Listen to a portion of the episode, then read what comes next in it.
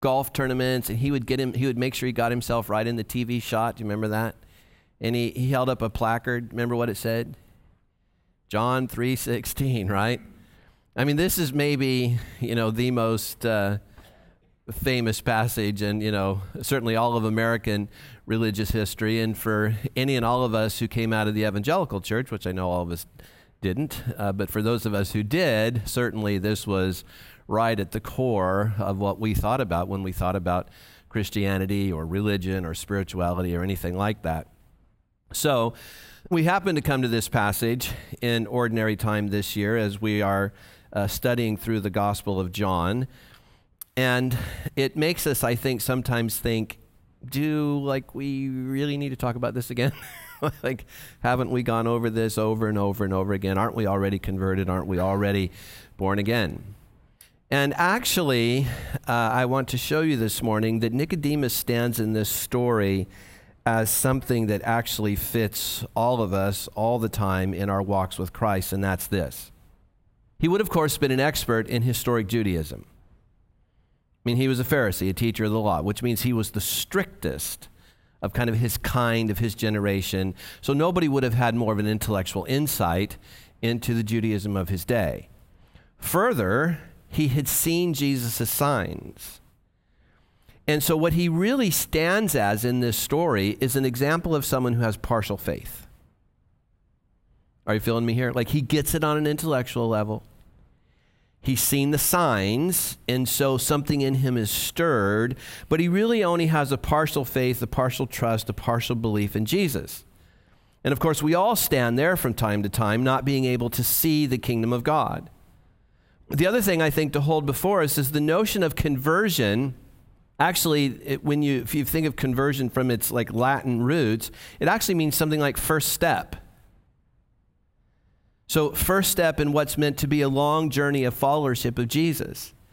And often, the way, uh, again, for us as American evangelicals, the way we've conceived of this is something like this apologetics, you know, argument, logic, and then at some point there's a line and someone crosses that line and we say they're converted. So, you know, game over. They're in. And see, in that notion, conversion is a finish line. But conversion, properly thought of, is not a finish line, it's a starting line. Uh, it's, it's the first step in what's meant to be a lifelong spiritual journey of transformation that actually enables us to enter another world or another reality and to be fitted into its environment. Let me say that again. This is hugely important. What conversion actually is, is the first step of a process, a process which is meant to transform us, that it enables us to, to see and enter a different reality right? You heard the gospel passage read. You can't see, you can't enter, you can't receive. And so, what conversion is meant to do is to help us to see and therefore enter another reality and be fitted for it. that's what this whole business of transformation is all about to be able to be fitted to this new environment. This is what Paul meant as he discussed uh, conversion in Titus. Notice the past tense. At one, if you want to look at your bulletin, notice these past tense words. At one time, so in the past, we too were foolish. We were disobedient, deceived, and enslaved by all kinds of passions and pleasures, which is another way of saying ill fitted for the kingdom of God. I should say here that when the text says, as Beth read, that unless you're born again, you can't see the kingdom of God. That isn't something like taking a trip to Saudi Arabia and being able to see skyscrapers of the kingdom. Or like when Debbie and I were really young, we lived in Wheeling, West Virginia, and if you drove to Pittsburgh, which is about an hour away, you would drive to Pittsburgh uh, on 279, and there was a tunnel on 279. And as you go through this tunnel, especially at night, it's amazing this, the city of Pittsburgh is just right there in front of you, lit up. The old Three Rivers Stadium was there, and you know, the skyline of Pittsburgh. It was amazing. That's not what's being said here. It cannot be what's being said here. Why? Because the kingdom of God is God's rule and reign. It's, it's the expression of his being. It's the spaces and places in which what God wants done is done, where his reign is actually made manifest. And so, what Jesus is saying is, unless you're born again, you can't see that. You can't enter that. That's a realm, that's a different kind of reality that you have to be fitted for. And so, what Paul's saying is, we used to live lives that were ill fitted for that.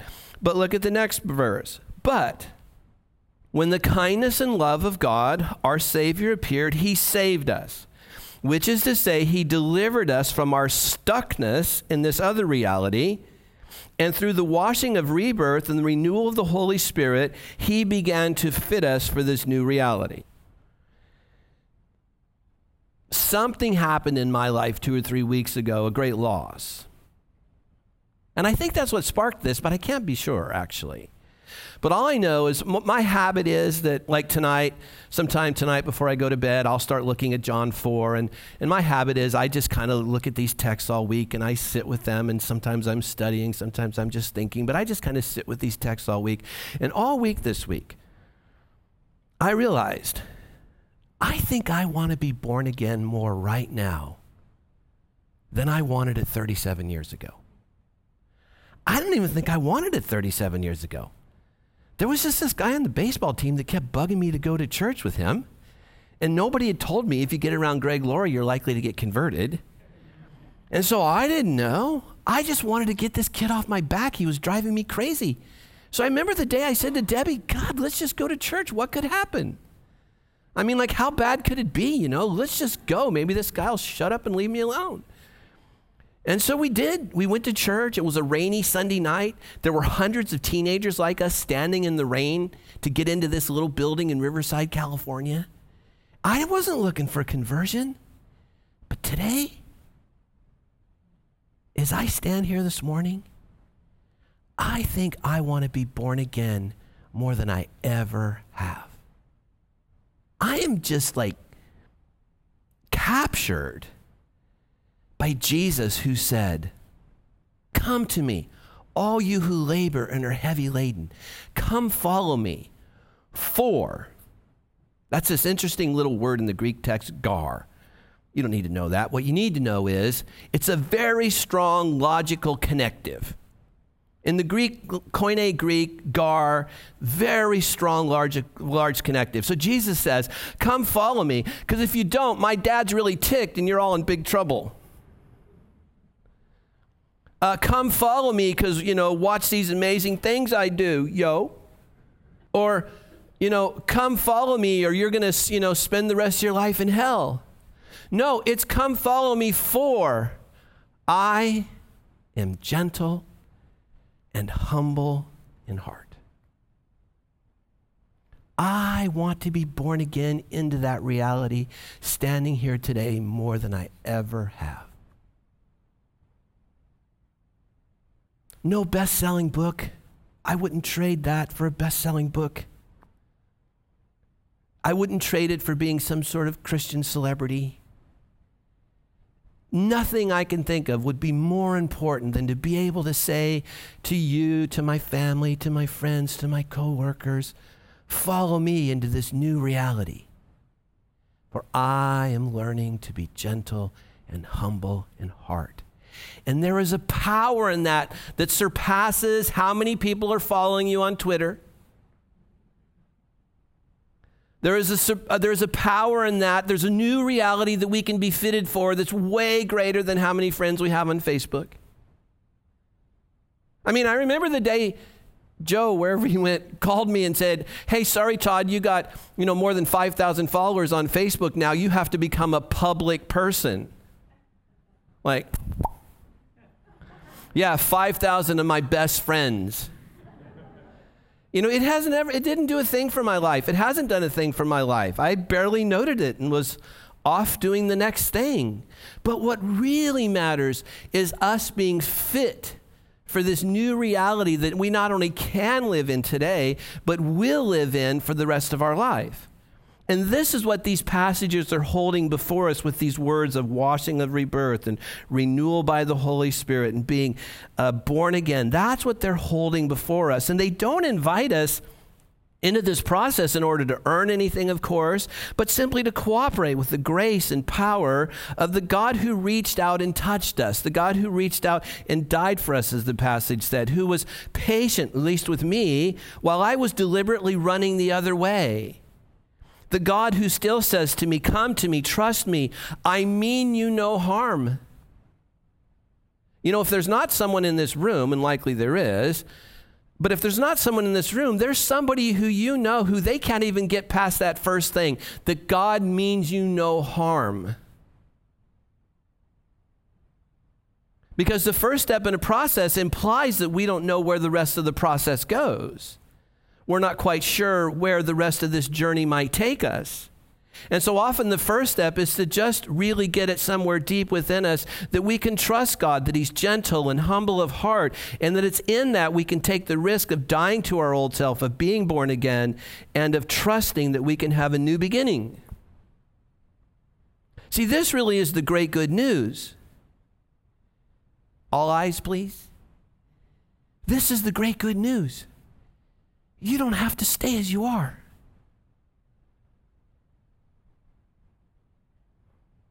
You can be born again.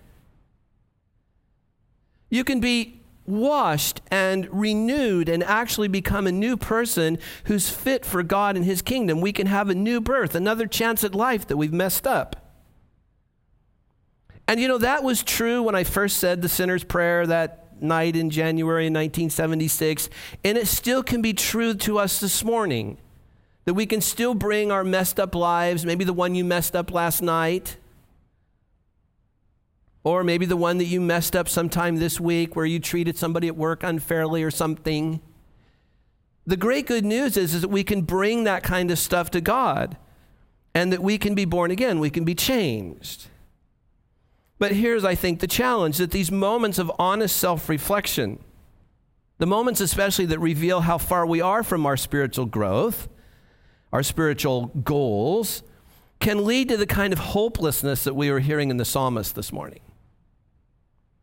It can sometimes feel overwhelmed by the darkness that we find in us, or dark, or fear. It's like too hard to bear.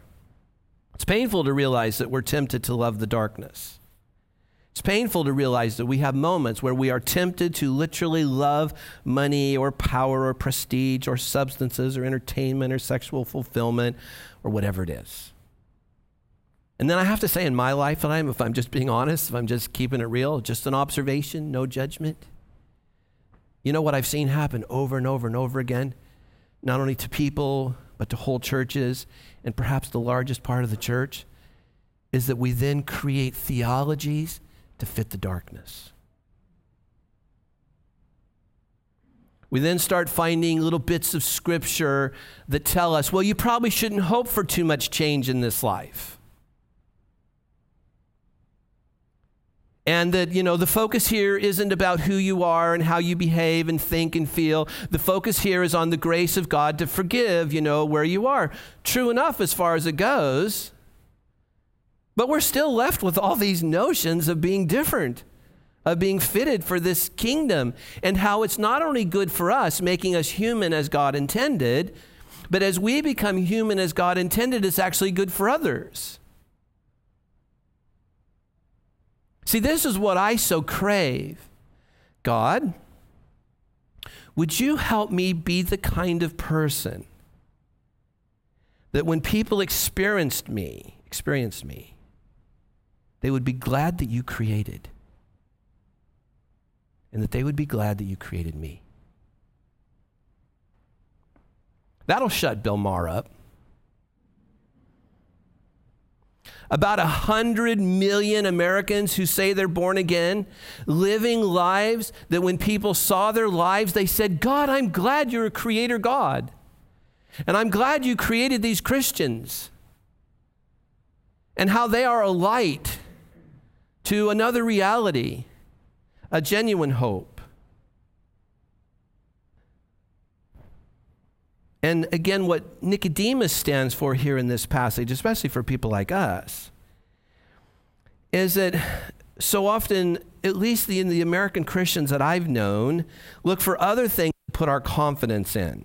Sometimes it's work or hobbies or entertainment or whatever. And what these passages are teaching us is that this is the disease we all carry in our genes. And this is why, as we read in the gospel this morning, we always have to look up to and place our confidence in this son hanging on the tree, who indeed did take the full force of all the world's sin and darkness and pain and what John is trying to tell us in his John like, you know, mysterious sort of way is that if you'll look on Jesus, if you'll look up to Jesus the way Israel looked up to the serpent on the tree, that in such contemplation and faith, you'll be healed, you'll be changed, you'll find life. And not only life, a different kind of transformed life in this life, but life, life, and life to come in eternal life. But again, as a longtime pastor, I know how this works. We often feel as if we can barely stay one step ahead of a kind of spiritual depression or hopelessness that just feels like it's just right around the corner. Will I always be like this? Will I ever stop hating? Will I ever stop lying? Will I ever stop, you know, manipulating because I'm fearful of how something might turn out?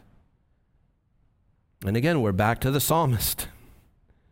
Why, my soul, are you so downcast? But put your hope in God. And so let's consider again, just in these last couple moments, the gospel reading. This one that we've heard over and over and over again, you know, John 3:16, and just kind of reconsider it. As a call for faith, as a call to look up and trust, to gaze on and rely, to contemplate with confidence. And of course, the accent. And this is what, from the reformers all the way down to popular Christianity today, is trying to say, and it's true. Of course, what's crucial here is not our faith, it's the object of our faith. It's not our faith that saves us, it's not our faith that does anything. It's the object of our faith, who is gentle and humble in heart and will lead us through his character into a new reality in which our character is changed. So, of course, the accent is always on Jesus, his love, his capacity. That's what makes it rational to follow him, right?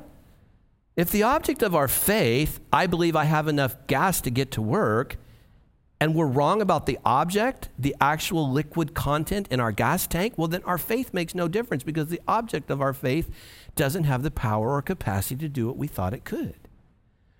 But the accent here is on Jesus, our master, in this life and the eternal destiny that he brings us. So, the kind of bottom line for John is that this leaves a choice. And again, we tend to think of this in terms of evangelism, but what if we thought about it, assuming that most of you in this room are converted? And if not, then hear this as somebody who's not converted and and do, and do what you would and should with it.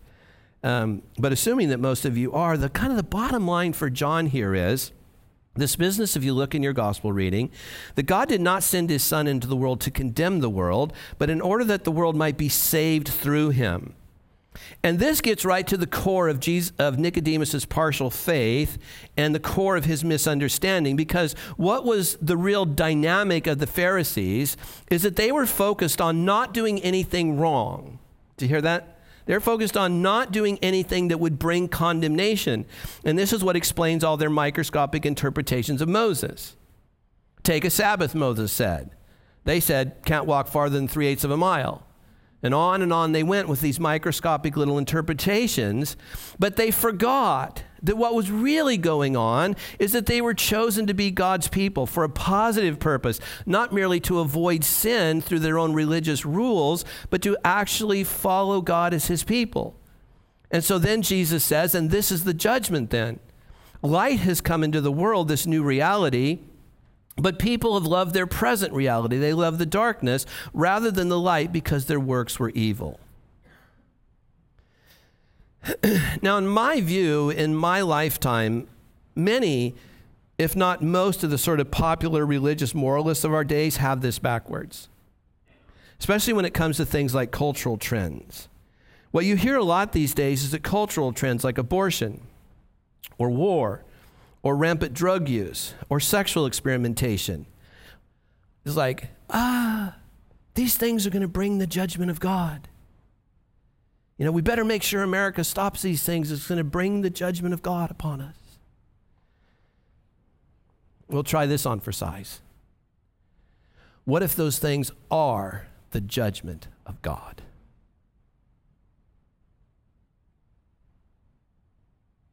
Not that they will bring the judgment, but they are presently the judgment of a whole culture, what we call the Western world, who actually wants nothing to do with him. Not really. They really have no intention of actually following him. I mean, we might have plaques we hang on our kitchen walls with religious sayings, but there's no real intention of actually being a follower of him. What if Paul's right? Remember that famous passage in Romans 1 from the message where Paul says, These people who aren't following God, they trivialize themselves into silliness and confusion so that there was neither sense nor direction left in their lives. And so God said, in effect, if that's what you want, that's what you'll get. And it wasn't long before they were living in a pig pen, smeared with filth, filthy inside and out. And that, my dear friends, ought to send a shiver down our spines. All right, determined to have whatever you want, no matter what it costs the rest of the world? Well, I guess if that's in your intention, and finally you won't listen to me, then okay. Determined to just have your way any old way sexually? If that's your determination, okay. But then there stands Jesus.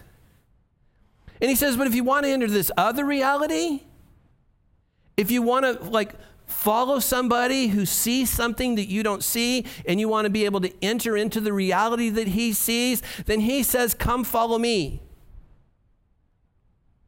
Lay down all of your approach to religion. If you're tired and worn out and burned out in religion, come follow me. Gar, for I am humble and gentle in heart, and you can trust me that if you follow me, it will be for your good. For God so loves the world that he continues to give his son to whoever would want to follow him into a life that's not marked by perishing, but a life that is marked by the eternal life in which God now presently lives. That is the great good news. That is the great invitation for all of you in this room, whether you're taking the first step or the 150th step. That's the invitation that our readings put before us this morning.